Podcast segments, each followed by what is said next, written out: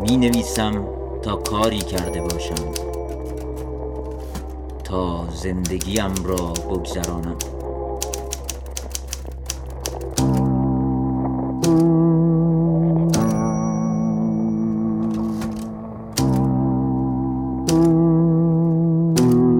رادیو گوشه. دلم می‌خواهد رادیو را بغل کنم. بوی تن من بخشی از موسیقی.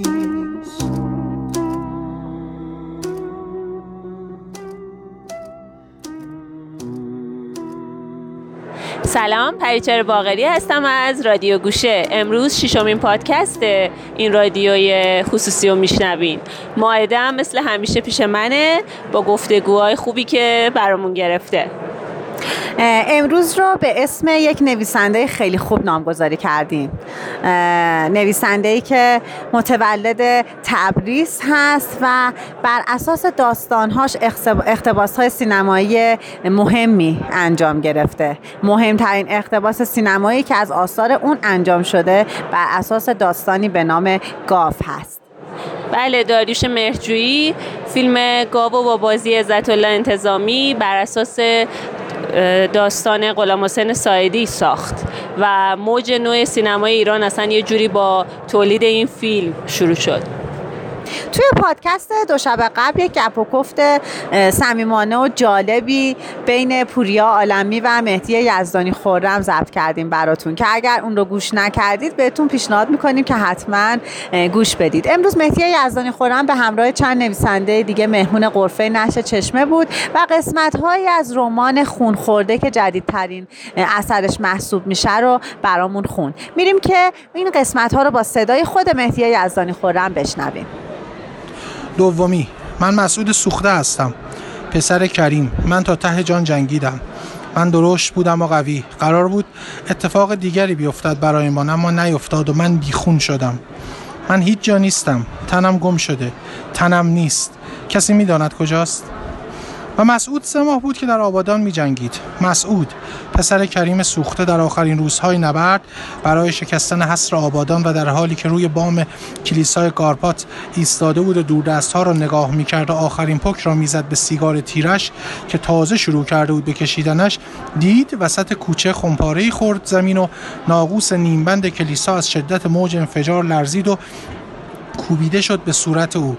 برجک ناقوس که تقریبا سقف و بدنش جای سالمی نداشت و تنابهای ناقوسش هم بریده شده بود جان می‌داد برای دیدبانی. مسعود از مسجد موسی بن جعفر می آمد روی پشت بام. بعد خودش را میرساند به حیات دبیرستان متروک ادب و دست آخر می‌رفت بالای برجک و نگاه می‌کرد به افق. چند بار گرایش را گرفته بودند اما سریع خودش را رسانده بود به صحن کلیسا که پر بود از جعبه های مهمات و یک خمپارانداز از کار افتاده و البته پوتین های سربازان جان باخته خون خورده مهدی یزدانی خورم نشر چشمه. امروز توی رادیو گوشه یه مهمون عزیز دیگه هم داریم محسن آذر نویسنده و روزنامه نگار قدیمی و ویراستار بیشتر کتابای سینمایی نشر چشمه. محسن برامون یه خاطره از نمایشگاه کتاب تهران گفته. خاطره محسن رو میشنویم اولین باری که رفتم نمایشگاه کتاب ظاهرا همون سال اولی بوده که نمایشگاه راه افتاده. یعنی سال 1366 متاسفانه پدرم زنده نیست که ازش بپرسم چی شد که یه روز جمعه دست جمعی روانه نمایشگاه شدیم. نمایشگاه اون روزا و طبعا تو سالهای بعد تو محل نمایشگاه بینالمللی برگزار می‌شد. و رسیدن به اونجا از خونه اون روزای ما که در خیابون پالیزی بود کمی طولانی به نظر می رسید.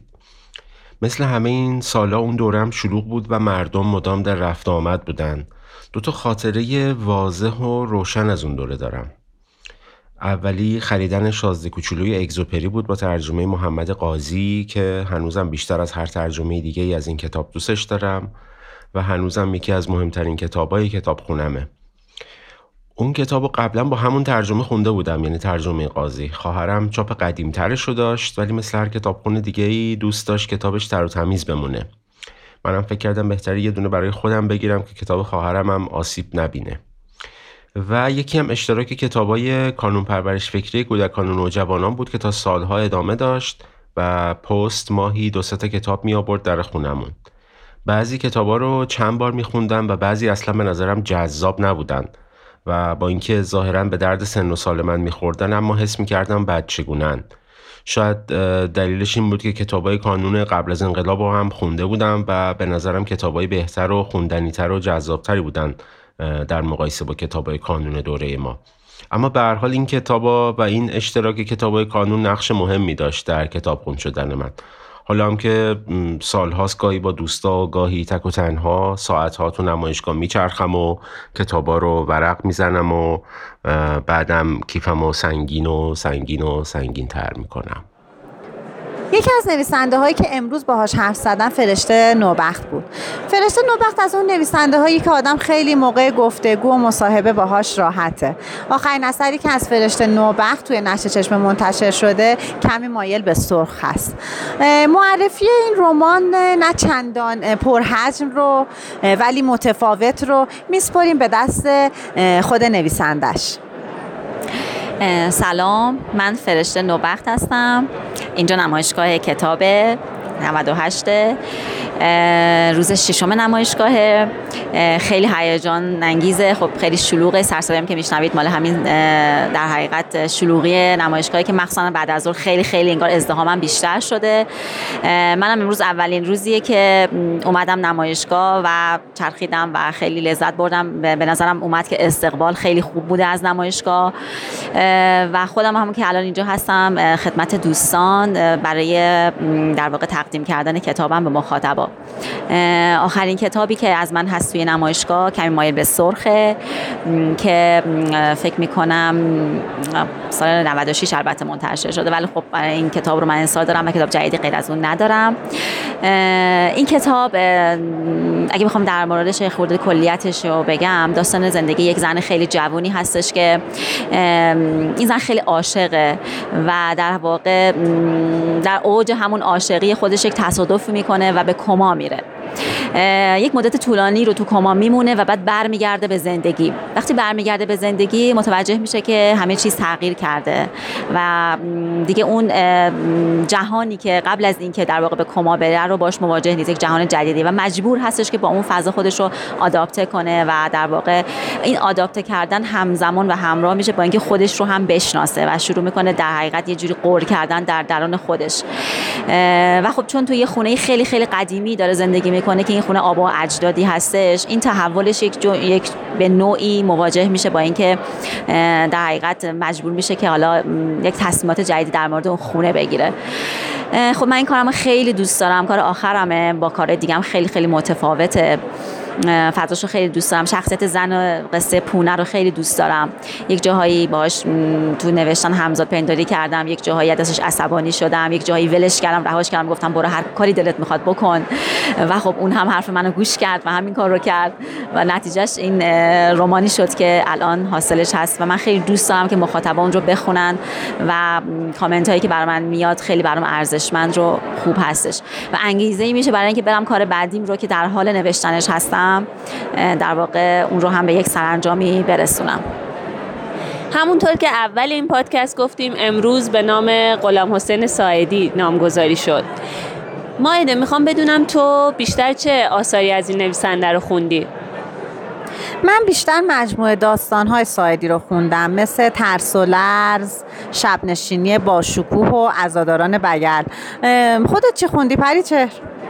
راستش این نویسنده انقدر تو حوزه های مختلف نوشته و اثر داره که اصلا یه جوری رشک برانگیزه و میگم هنوز که هنوز کلاس درس برای کسایی که دوست دارن نویسندگی رو واقعا به طور جدی شروع کنن. یعنی هم رمان داره هم مجموعه داستان داره نمایشنامه داره تکنگاری داره فیلمنامه داره. یعنی تو هر حوزه ای از ادبیات بگی ترجمه داره. غلام حسین سایدی فعال بوده. و من اما بیشتر نمایشنامه هاشو خوندم. مثل آی با کلا آی بی کلا و بهترین بابای دنیا. نقمه آهنیان هستم مسئول کتاب چه بخش کودک و نوجوان نشر چشمه.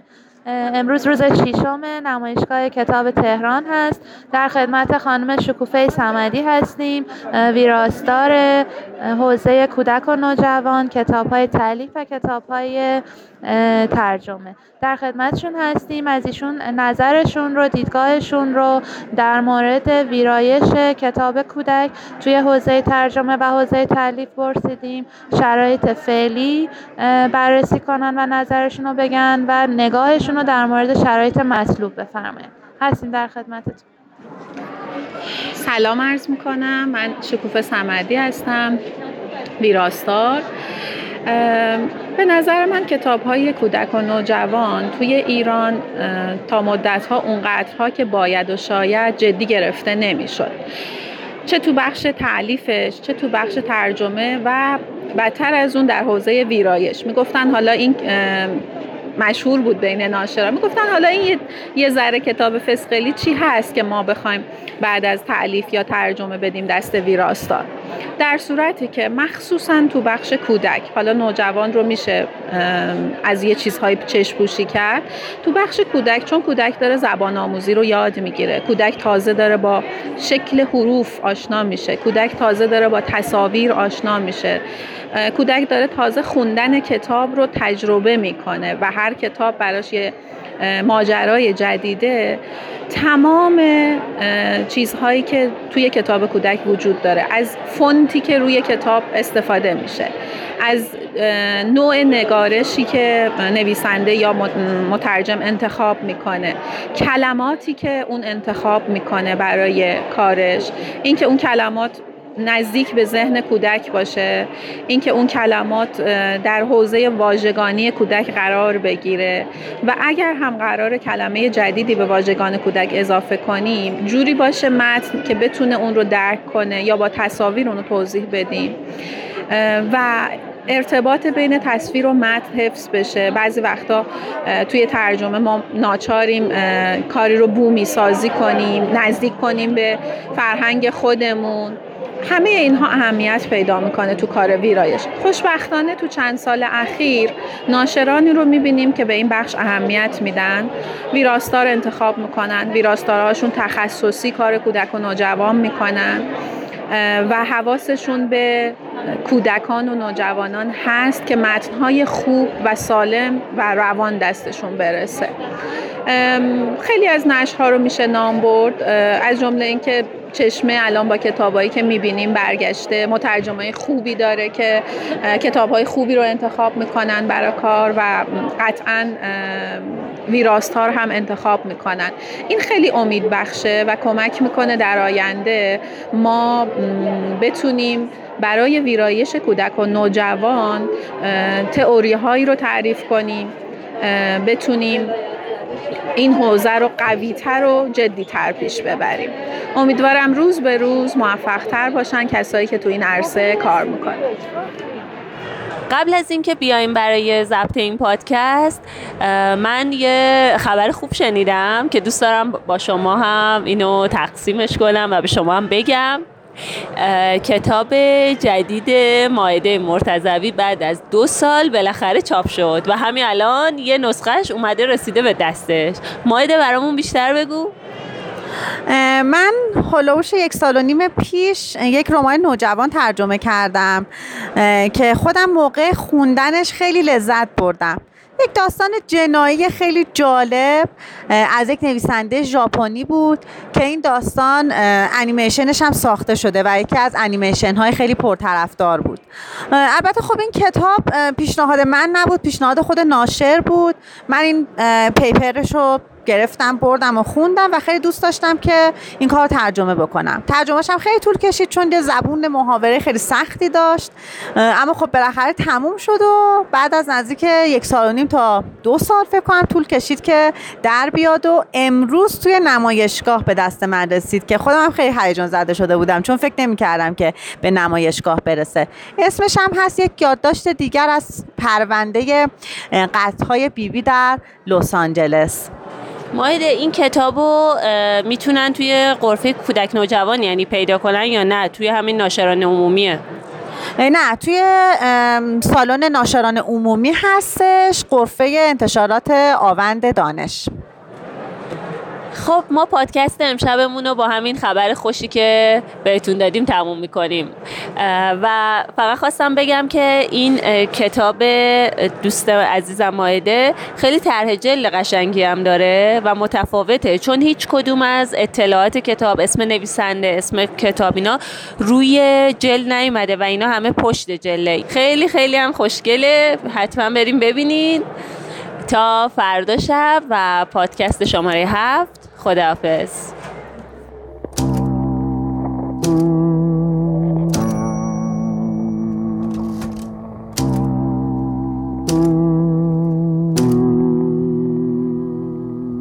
حالا دارم.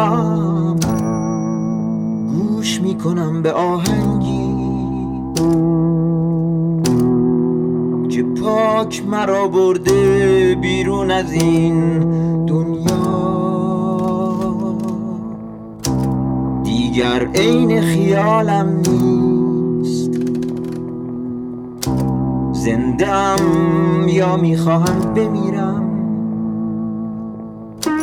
دلم می‌خواهد رادیو را بغل کنم. بوی تن من بخشی از موسیقی است.